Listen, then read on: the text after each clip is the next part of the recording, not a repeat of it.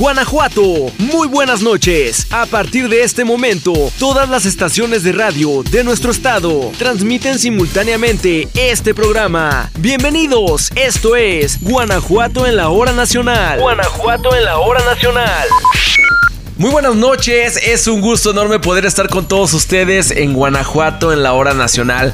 Yo soy Marco Alvarado y esta noche tenemos un programa muy especial porque vamos a hablar del Día de Muertos. Esto me encanta porque es mi celebración favorita. Podemos recordar a todos nuestros ancestros, nuestros familiares, nuestras mascotas, en fin, hay mucho que platicar acerca de esto y hoy les tenemos temas muy interesantes que hablan precisamente de cómo se celebra en todo México el Día de Muertos. Yo sé que el día de hoy también ha habido muchísimas celebraciones por todas las casas en México. Ya están los altares listos, la comida para poner en el altar que siempre se nos antoja incluso a nosotros porque queremos compartir este momento con nuestros seres queridos, que les damos la bienvenida y que podemos contar muchas historias, ¿no? acerca de ellos. Pero bueno, esto ya lo vamos a escuchar en un momento aquí en Guanajuato en la hora nacional. Pero para iniciar, quiero darle la bienvenida a un invitado que la verdad me da muchísimo gusto, tengo mucho orgullo porque es eh, de mi tierra, de San Francisco del Rincón, Guanajuato.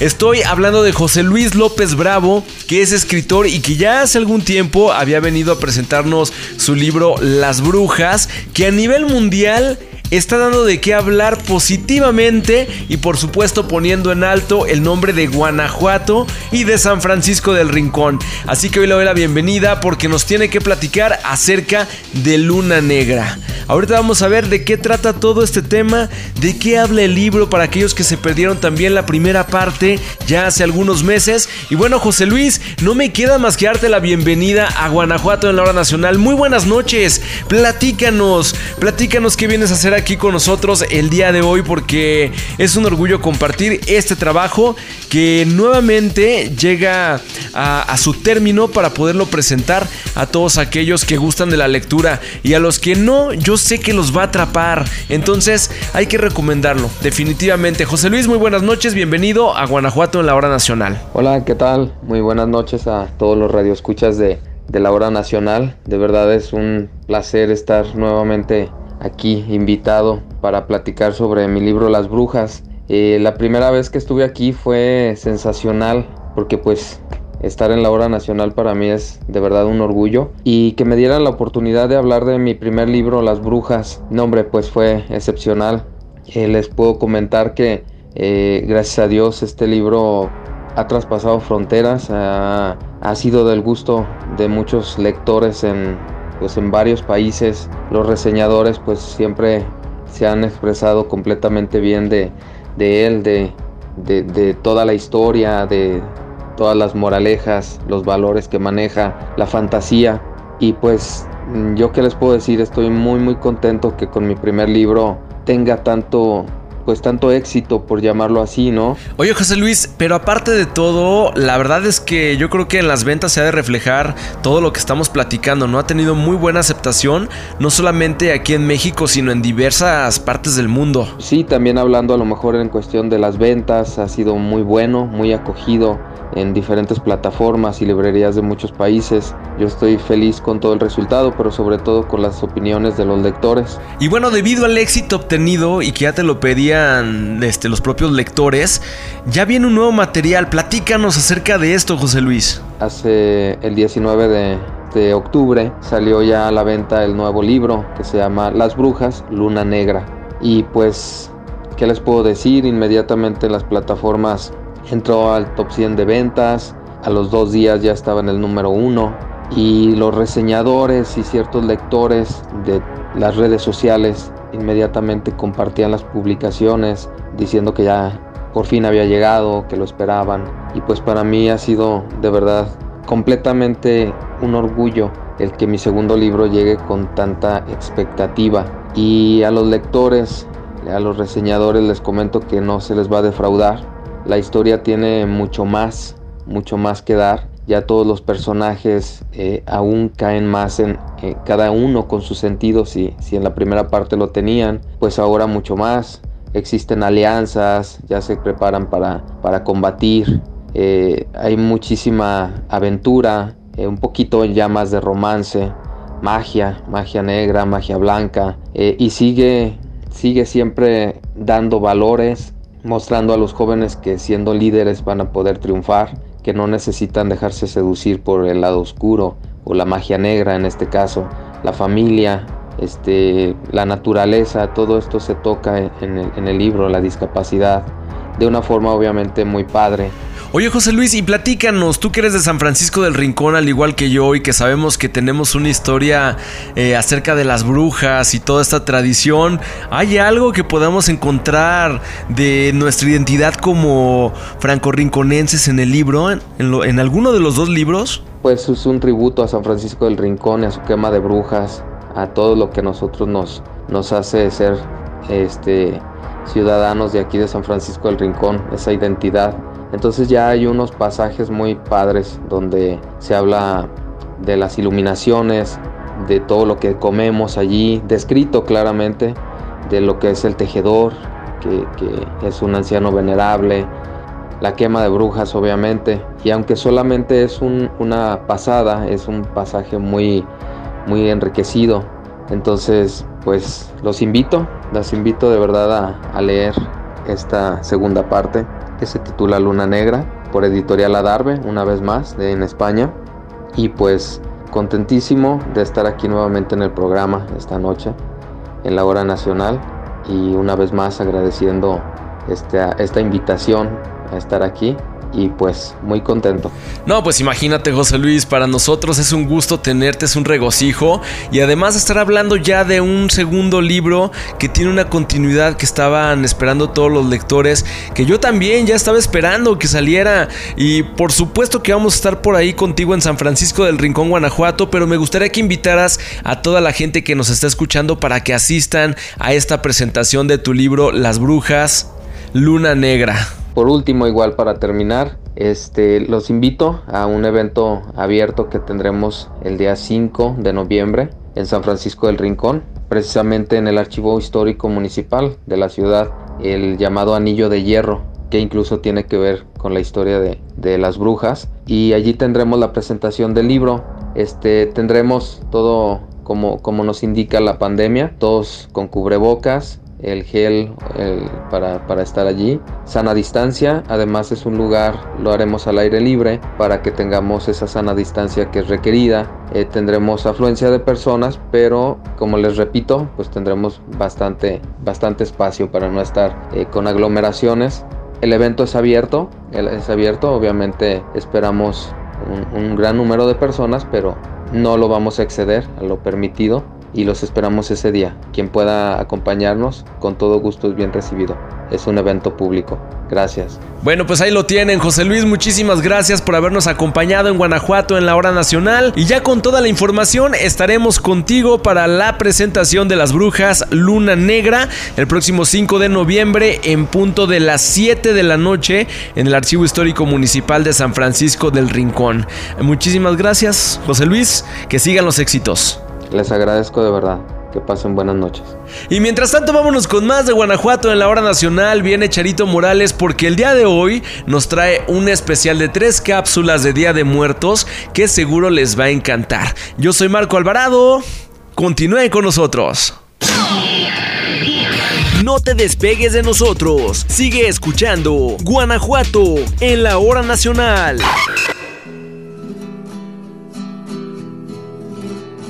Hola a todos aquellos amigos que nos escuchan cada domingo. Soy Rosario Morales. Hoy les voy a hablar del Día de Muertos. Sí, el 1 y 2 de noviembre. Es una tradición única en México. En la religión católica se conoce como el Día de Todos los Santos y el Día de los Fieles Difuntos. Pero además hay otras fechas que debemos considerar. Se cree que las ánimas regresan al mundo de los vivos y disfrutan de las ofrendas que se les colocan en casa o en los panteones. Es una tradición que aunque tiene origen en la época prehispánica, la mezcla con la colonia fue muy importante con la llegada de los españoles. ¿Cuándo se pone y cuándo se quita la ofrenda del Día de Muertos? ¿Lo saben? Bueno, la costumbre es colocar la ofrenda desde la noche del 31 de octubre y se retira hasta el 3 de noviembre. pero esto puede variar dependiendo de quiénes son las visitas que vamos a recibir, es decir, si son almas de niños, mascotas o adultos. La tradición establece las siguientes fechas de la llegada de las almas. Mucha atención, 27 de octubre, este día, nuestras mascotas vuelven del más allá. Por eso, en lo que era su lugar favorito de la casa, se les coloca agua y alimento. El 28 se recibe a las personas que murieron en un accidente o de forma repentina o violenta, así como a las ánimas solas. Se les ofrenda una veladora y una flor blanca. 29 de octubre es el día dedicado a aquellos que murieron ahogados. El 30 se deja una veladora y se coloca un vaso con agua por aquellas almas olvidadas o que no tienen familia que los recuerde. El 31 de octubre se dedica a los niños que no fueron bautizados o que nunca nacieron. El 1 de noviembre a las demás personas que fallecieron durante su infancia. Y al día siguiente, el 2, a los difuntos adultos y a nuestros ancestros, como abuelos o bisabuelos. Déjeme contarle que la celebración del Día de Muertos fue declarada como Patrimonio Cultural Inmaterial de la Humanidad en el año 2008, esto por la Organización de las Naciones Unidas para la Educación, la Ciencia y la Cultura, la UNESCO. En estas fechas debemos tomar en cuenta que el que no estén con nosotros no quiere decir que los olvidemos. Al contrario, recordarlos por todo aquello que nos dieron. Nos educaron y formaron. Es el mejor tributo que podemos brindarles. 1 y 2 de noviembre, Día de Muertos. Tengámoslo presente. Y para concluir esta cápsula, sigan con nosotros. En un momento regresamos. Seguimos con más temas de tu interés. Guanajuato en la hora nacional. Muy buenas noches amigos de Guanajuato en la hora nacional. Dentro del modelo republicano federal, una de las demandas ejercidas por los recientes estados mexicanos a partir de 1824 fue el respeto a su soberanía y gobierno interior, así como la libertad de postular y elegir a los funcionarios que ocuparían los puestos públicos a nivel federal y estatal, siendo una constante los conflictos entre gobiernos de ambos niveles que derivaron en intervenciones militares en los territorios estatales. El primer periodo de gobierno del general Porfirio Díaz de 1876 a 1880 impulsó una política conciliadora con los diferentes gobiernos de los estados. Se buscó un acercamiento con las cámaras locales y los gobernadores, derivado de las difíciles relaciones que los gobiernos nacionales habían mantenido con sus pares desde inicios del siglo XIX, donde los mandatos federales pocas veces se acataban y las élites políticas regionales acumularon gran poder e influencia. Tras la transmisión política de 1880, el general Manuel González, hombre cercano a Díaz, se postuló para los comicios presidenciales del mismo año. Militar destacado y con gran experiencia en diversas campañas, Díaz buscaba mantener su poder e influencia que había logrado apenas unos años antes. La centralización del poder y el apoyo de gobernantes afines a la naciente política porfirista. La tensión aumentó en algunas regiones del país donde el propio general González fue objeto de atentados en ciudades como León y Guanajuato. Sin embargo, en Jalisco hubo resistencia hacia la intervención de la federación con la intención de favorecer al candidato porfirista y cuyos resultados se inclinaban a los opositores. Si bien en marzo de 1881 se expidió una ley de amnistía por los hechos ocurridos en junio y julio, la presión y ocupación de las tropas nacionales se mantenía en vecino estado de Jalisco hasta finales de dicho año. La legislatura local exhortó a su vecino guanajuatense a impulsar una petición conjunta hacia el gobierno de Manuel González con la intención de que se respetara su derecho y soberanía para los ejercicios electorales locales y federales acto mediante el cual el gobierno nacional buscaba reprender a sus opositores y amañar las elecciones en favor de una nueva estructura política. Finalmente las tropas nacionales se retiraron, pero los conflictos entre federación y estados continuarían por la imposición de candidaturas. Si quieres conocer esta y otras historias, te invitamos a conocer nuestro acervo documental en la página del Congreso www.congresogto.gov.mx. Muy buenas noches, amigas y amigos de Guanajuato en la hora nacional. Nos escucharemos en una siguiente cápsula con más información de nuestra memoria legislativa. Hasta luego, que pasen todas y todos ustedes muy buenas noches. Todo el estado de Guanajuato, reunido en una misma sintonía. Guanajuato en la hora nacional.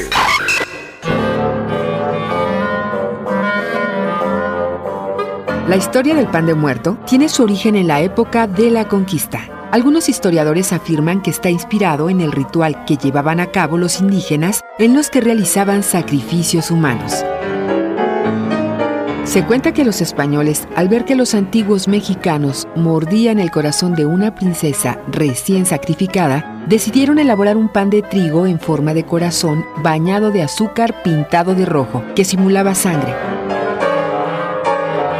Poco a poco fue cambiando la preparación y por tratarse de muertos, a algunos panaderos en la época de la colonia se les ocurrió adornarlo con figuras de huesitos, pues al final lo que se buscaba era que fuera un pan propio de la temporada. En Acámbaro se realizan de dos tipos, el tradicional redondo con canillitas y otro que parece un cuerpo humano, al que con todo acierto llaman pan de muerto. Don Noé Rosas es uno de los panaderos que tradicionalmente los prepara. Aprendió el oficio de elaborarlos en 1960 con la familia Loesa.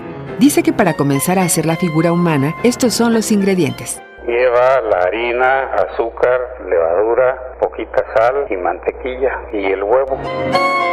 Luego se deben integrar como lo indica Don Noé Rosas. En la batidora se le pone la harina, el azúcar, la levadura, la grasa, la mantequilla, el huevo.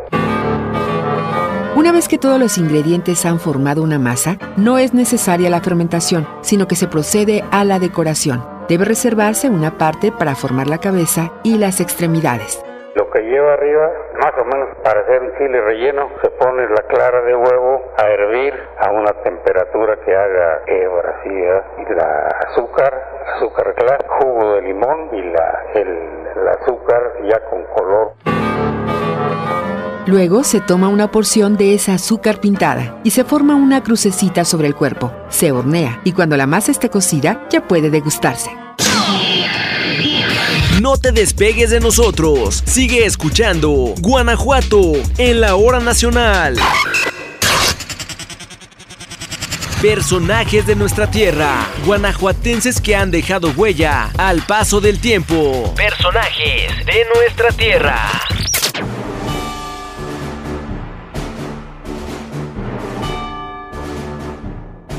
¿Qué tal? Buenas noches, amigos de Guanajuato en la hora nacional. Yo soy Agunice Ríos y hoy recordaremos a José Santos de Gollado en la fecha de su nacimiento, ocurrida en la ciudad de Guanajuato el 30 de octubre de 1811. Su nombre original era José Nemesio Francisco de Gollado, pero por el día en que fue bautizado, adoptó el nombre de Santos. Ocupó diversos cargos, diputado local, ministro de la Suprema Corte de Justicia, gobernador de Michoacán y de Jalisco, secretario de Gobernación y general en jefe del Ejército Federal. Fue uno de los generales incondicionales de Benito Juárez durante la Guerra de Reforma. Como ya dijimos, nació el 30 de octubre de 1811 en la capital del estado, hijo de María Sánchez y Francisco de Gollado, quienes, por ser partidarios del movimiento insurgente durante la independencia de México, sufrieron la confiscación de sus bienes por el gobierno virreinal español. Al quedar huérfano a la edad de seis años, se mudó a la Ciudad de México con el presbítero Mariano Garrido. Luego, ambos radicaron en San Diego Cocupao, hoy Quiroga, Michoacán. En 1828 fijó su residencia en Morelia, donde trabajó en una escribanía y en la seduría de la catedral. Y en 1835 ingresó a la política bajo la tutela de Melchor Ocampo. Se unió a las fuerzas federalistas al lado de Gordiano Guzmán en 1839 para restablecer el federalismo. Era considerado excelente espadachín y jinete. Fue director de estudios de Michoacán durante el gobierno de Ocampo y en 1854 se sumó a la revolución de Ayutla. En 1855, entre abril y agosto, derrotó a los ejércitos de Santana en cuatro ocasiones y fue designado gobernador de Jalisco. El 27 de marzo de 1858, después de la derrota que sufrió en Salamanca, el presidente Benito Juárez lo nombró secretario de guerra y general en jefe del ejército federal, pero fue derrotado de nuevo por Miguel Miramón en Atenquique. Santos de Gollado fue un hombre entregado a las armas, decidido y empeñado en sus ideales. Así como hoy ganaba una batalla, mañana perdía otra, hasta que el 15 de junio de 1861, en los llanos de Salazar, Monte de las Cruces, recibió una bala en la cabeza. Fue enterrado en Huizquilucan. Muchos años más tarde, el Congreso de la Unión lo declaró benemérito de la patria y sus restos se trasladaron a la Rotonda de las Personas Ilustres el 26 de noviembre de 1936. Municipio de Huizquilucan de Degollado en el Estado de México, el municipio de Temixco de Degollado en Morelos, el Teatro Degollado de Guadalajara y el municipio de Degollado en los Altos de Jalisco llevan su nombre como reconocimiento a su valentía y pundonor. Es así como recordaremos en la fecha de su nacimiento a José Santos Degollado, ocurrida en la ciudad de Guanajuato el 30 de octubre de 1811. Esto es todo por hoy. Los esperamos en la próxima. Seguimos con más temas de tu interés. Guanajuato en la hora nacional. Guanajuato Servicios. Información de interés para ti y tu familia. Guanajuato Servicios. Gracias por seguir con nosotros aquí en Guanajuato en la hora nacional. Yo soy Hugo Aldair y bueno, ahora les voy a platicar, ¿no les ha pasado que en muchas ocasiones nos hemos dado cuenta que cuando un recién egresado de la universidad acude a solicitar empleo, le piden un mínimo de tres años de experiencia en el cargo, razón por la que se le niega el trabajo o se le contrata con un nivel y sueldo menor? Pues sí, esa es la cruda realidad. En Guanajuato, el sector privado, educativo y el gobierno coinciden en la urgencia de incrementar el número de estudiantes de nivel preparatoria y universidades en el modelo educativo dual, que combina la teoría y la práctica desde las escuelas y las empresas, para aprender haciendo. Este sistema de origen alemán permite que los jóvenes ingresen a las empresas para desarrollar competencias laborales directamente en la industria combinadas con sus estudios. En el programa participan 60 empresas del sector automotriz y autopartes, del agroindustrial y de cuero calzado. En la inauguración de la Cumbre de la Educación Dual, el secretario de Educación de Guanajuato, Jorge Enrique Hernández Mesa, informó que actualmente participan en el modelo 833 estudiantes de nivel superior y 50 de nivel medio superior. El reto, dijo, es que terminen y si lo hacen, es seguro que contarán con un empleo formal. Directivos de Pirelli, Volkswagen, Optimem, Nestlé y World Electronic compartieron en el foro los casos de éxito del modelo en sus empresas, en donde además los jóvenes han podido capacitarse fuera del país. Se tiene un gran interés en el proyecto, sobre todo para vincular las 150 carreras tecnológicas existentes. Es del dominio público que la educación es la mejor herramienta para aspirar a mayores ingresos y erradicar la pobreza. Y en Guanajuato se ha comprobado con datos que la mejor manera de sacar a la gente de la pobreza es con empleo formal que garantice la seguridad social, acceso a la salud, vivienda y elevar los ingresos de las familias. La instrucción para las Secretarías de Desarrollo Social y Humano y de Desarrollo Económico es coordinarse con el Instituto Estatal de Capacitación, el Instituto de Alfabetización Básica para Adultos, cámaras empresariales y universidades, a fin de vincular la necesidad de empleo en ciertos sectores con la oferta. La mejor política es el empleo y hay que apostarle a la educación dual de nada sirven los objetivos económicos como crecimiento, Producto Interno Bruto, exportaciones, si no se traduce en elevar la calidad de vida de los guanajuatenses. Es así como el sector privado, educativo y el gobierno trabajan para detonar el conocimiento, el desarrollo tecnológico y económico en los estudiantes, para llevar a Guanajuato por el camino del Valle de la Mente Factura. Guanajuato sigue demostrando el gran interés por el apoyo en la economía y en la educación. Yo soy Hugo Aldair y nos escuchamos el próximo domingo para traerles más temas interesantes aquí en su programa Guanajuato en la hora nacional. Que tengan una excelente noche. Todo el estado de Guanajuato, reunido en una misma sintonía. Guanajuato en la hora nacional. Gracias por quedarse con nosotros. El Día de Muertos en México. Conviven las almas de los que ya partieron con los vivos. Y lejos de asustarnos, la celebración es por todo lo alto. Desde finales de octubre y hasta el 2 de noviembre, todo el país se llena de altares, catrinas y ofrendas con las que los difuntos son bienvenidos y venerados. Sin embargo, cada región tiene sus propias tradiciones, pero todas con rasgos en común, que tratan de facilitar el regreso de las almas a la tierra. Una de las más importantes es la colocación de altares, donde no faltan los pétalos de cempasúchil, las velas y comida como el pan de muerto, muy típico en las ceremonias y festividades prehispánicas. Otro de los elementos es el copal, una resina aromática cuyo humo se considera alimento de los dioses, así como objetos artesanales y los manjares favoritos del difunto, como frutas, platos con mole negro y tortillas, piezas de pollo o guajolote cocido, tamales, café y chocolate, papel picado, un incensario, agua bendita, la imagen del santo más importante y por supuesto la imagen de los difuntos. Otra de las características es el adorno de las tumbas en los panteones, que se llenan de flores y velas para honrar a sus muertos. Pero como mencionábamos, cada región de México tiene sus propias tradiciones. Por ejemplo, en Aguascalientes se celebra el Festival de las Calaveras, como homenaje a José Guadalupe Posada, creador de la Catrina. En Guanajuato se lleva a cabo el 1 de noviembre un desfile maravilloso de Catrinas. En Oaxaca se construye la Plaza de la Muerte, con puestos donde se puede adquirir artesanía local y se realizan las muertadas, es decir, comparsas que duran más de 20 horas y en las que los participantes visten de negro y portan espejos que representan la luz y la oscuridad. Por su parte, en la isla de Janitzio, Michoacán, se honra a los angelitos o niños fallecidos en una procesión nocturna de canoas adornada con velas, platillos y bebidas. Todo espectacular. El mismo día, en la Ciudad de México, millones de personas visitan el Panteón de San Andrés Mixquic para recibir a las almas al ponerse el sol. Y en Xochimilco se escenifica la leyenda de la Llorona. Nuestro país está formado por un mosaico multicultural lleno de tradiciones y costumbres, pero con un solo sentido que nos da identidad y nos llena de orgullo, nuestras raíces prehispánicas.